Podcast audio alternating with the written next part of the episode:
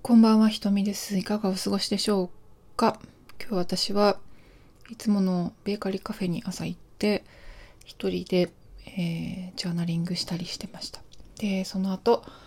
いつものお気に入りの図書館があるんですけど、大きな図書館ですね。区の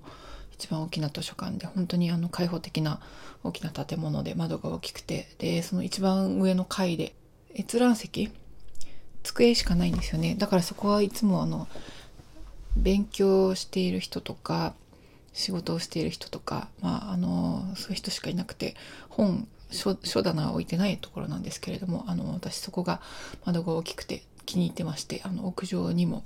つながっているのであの開放的で今日はそこでずっといました。でそうそうそんな話をするんじゃなくて今日日々のことじゃなくてちょっとしばらく前に読んだ本のことをやっぱりお話ししよっかなって思いました。書道家の武田宗雲さんっていらっしゃいますよね。ご存知の方多いと思うんですけれども、武田宗雲さんって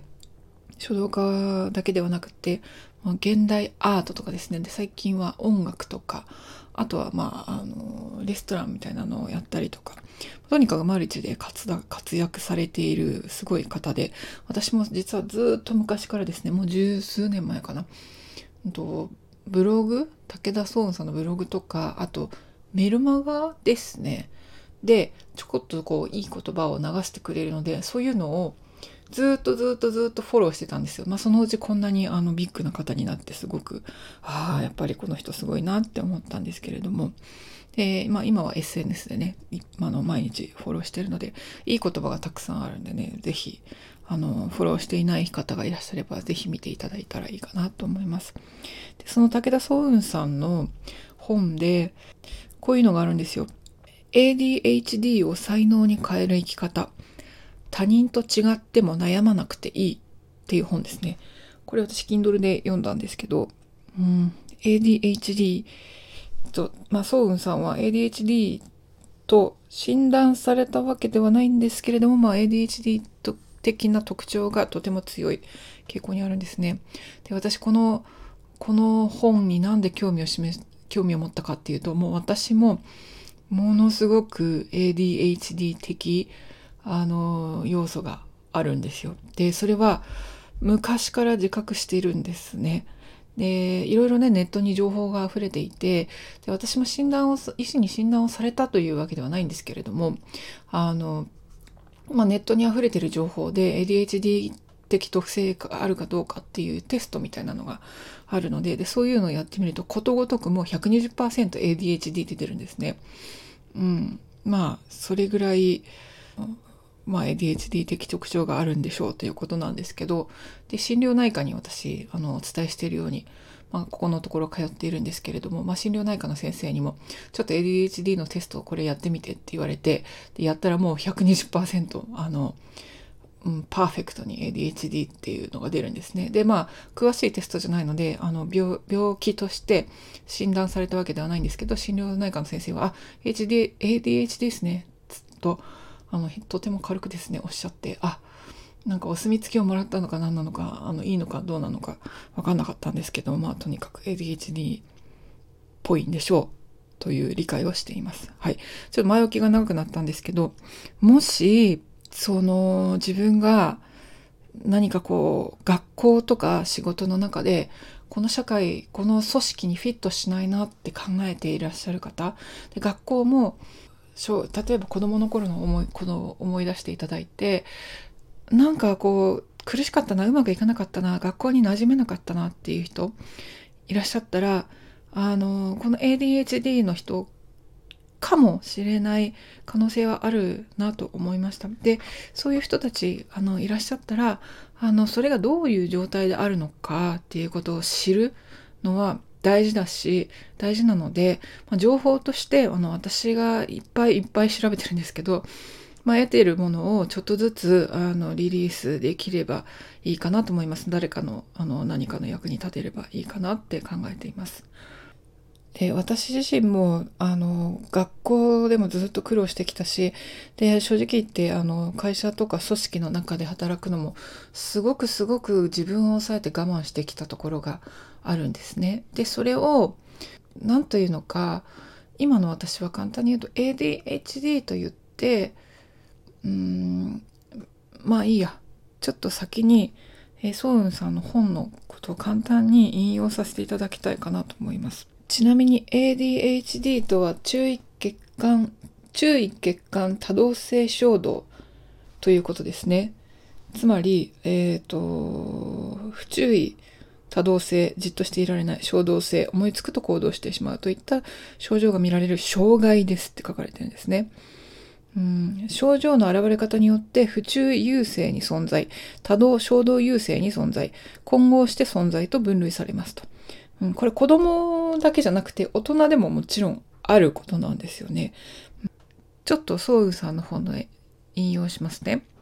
あ、ちなみにですね、この本はソウさんと大学の先生、病院の、大学病院の先生が対話している形式で、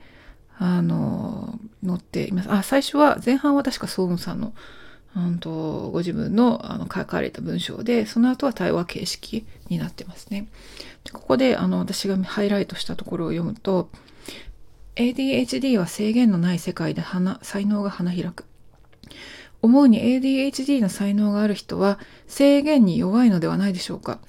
うまくその場のルールに自分を当てはめることができないんです。制限が緩い場所で、なおかつ自分の得意なことで認められることができれば、思いがけない力を発揮する、できるのではないかと思います。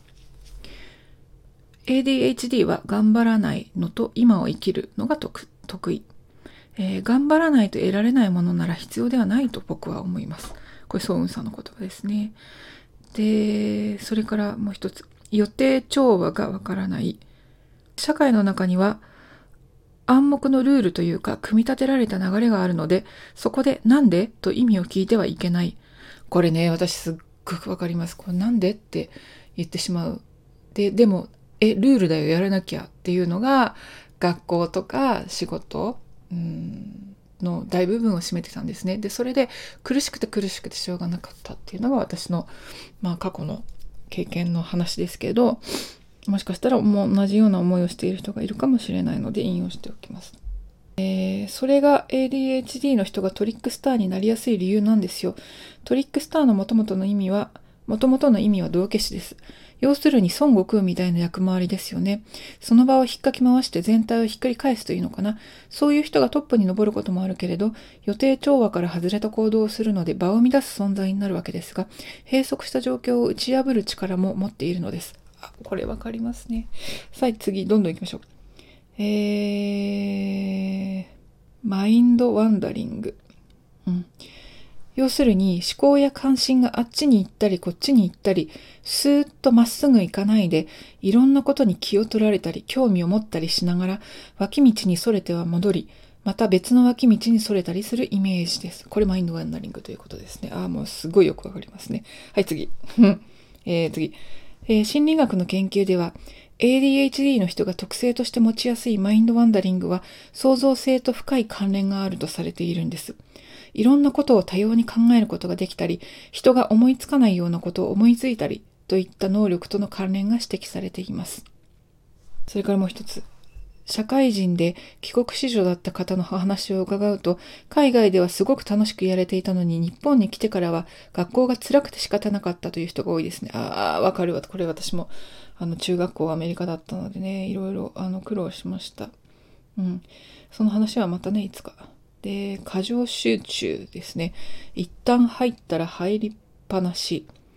良くないと分かっていてものめり込みやすい。集中しやすく視野狭窄になる。そこまで求められていないのにしなくてもいいところまでやって疲れ切る。あ、これ私です。えー、同時に多くの課題を処理するのが苦手。ああ。ADHD の場合、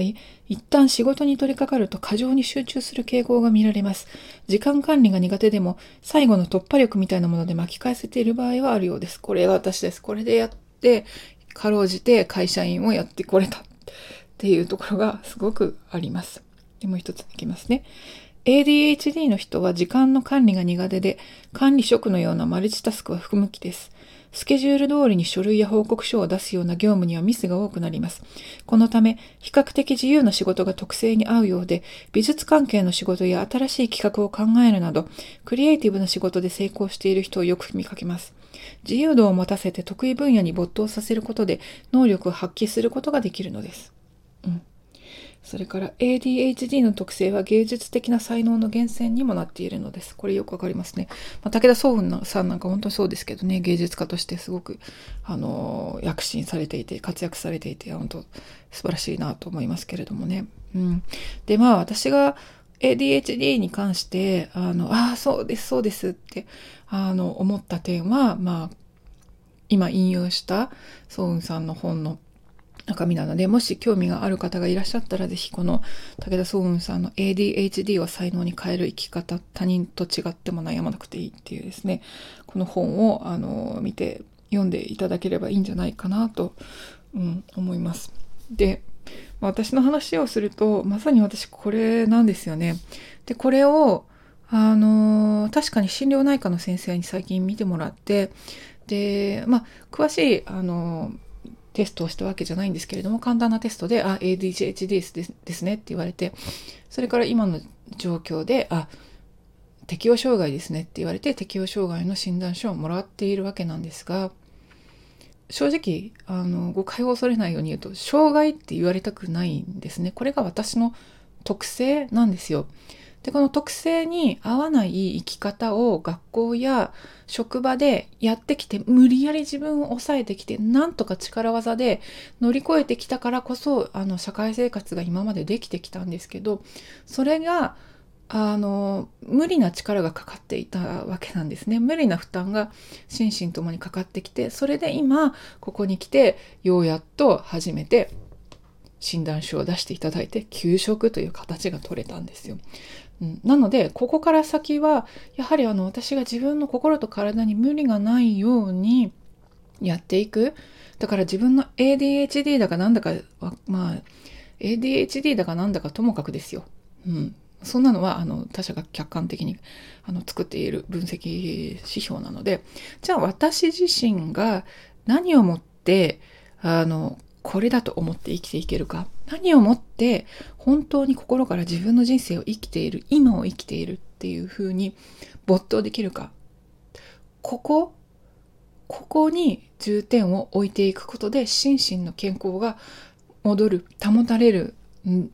だろうなということは自分でもすごくよく分かってます。で社会的にはこれが適応障害とかいう障害になっちゃうんですね。でもしょうがないです。しょえ、しょうがない。しょうがないですね。仕方がないですね。その組織として、会社組織として、やっぱりそのような、あの、対処をしなくてはいけないっていうのは確かに、あの、大人の都合としてね、あるんですけど、うん。あの、個人としては、あの、ここで、やっぱ自分の位置がようやっと自分が今いるところがようやっと整理できたかなって感じているのでここから先はどうやってこの ADHD を才能に変えるじゃないですけどこの ADHD と付き合っていくか、うん、というところ自分に嘘がないように生きていくか自分が楽なように楽にすることに投資できるか、うん、これはまあ前回も言ったことですけどそういったところをちゃんと嘘をつかないで、周りがこうしてるから、学校がこうだから、仕事がこうだからっていう風にならないで、嘘をつかないで生きていくことができるかどうか、ここに心身の健康の鍵があるんだろうなということは、うん、私もよくあの理解しました。ということで、このこの本はですね、すごく、あの、なんて言うんだろうな、いろいろ整理してくれるいい本だと思うので、もし自分が何か生きづらさとか、あの、ADHD なんじゃないか、みたいなこと、何かこう、心の悩みを抱えている部分があれば、もしかしたら、武田壮雲さんのこの本を読めば、少し気持ちが楽になるかもしれません。うん。あとは、心療内科に行くっていうこととか、カウンセリングを受けるっていうことを、あの、試しにもしやったことないなら、ちょっと勇気を持ってですね、やってみるといいと思います。今は本当にいろんなことがやりやすいので、あの、心療内科もオンラインで予約が取れるし、あの、カウンセリングもオンラインでズームでやってもらったりとかできるんですよ。で、ネット上で検索してみれば出てくるので、あの、ぜひ、もし心に何かこう苦しいなっていう思いを抱えていらっしゃる方がいればやってみたらどうかなって思います。私の経験が何か誰かの背中を押すようなことにつながればいいかなと思ってこういう話をさせていただきました。今日はねなんかもうちょっとあのふらふらっとした話をしようと思ったんですけれどもねなんだかこう急にこの話をお伝えしたしておいた方がいいんじゃないかと思ってお伝えしました。ということで最後まで聞いてくださりありがとうございました。なんだか早口になりましたね。ごめんなさい。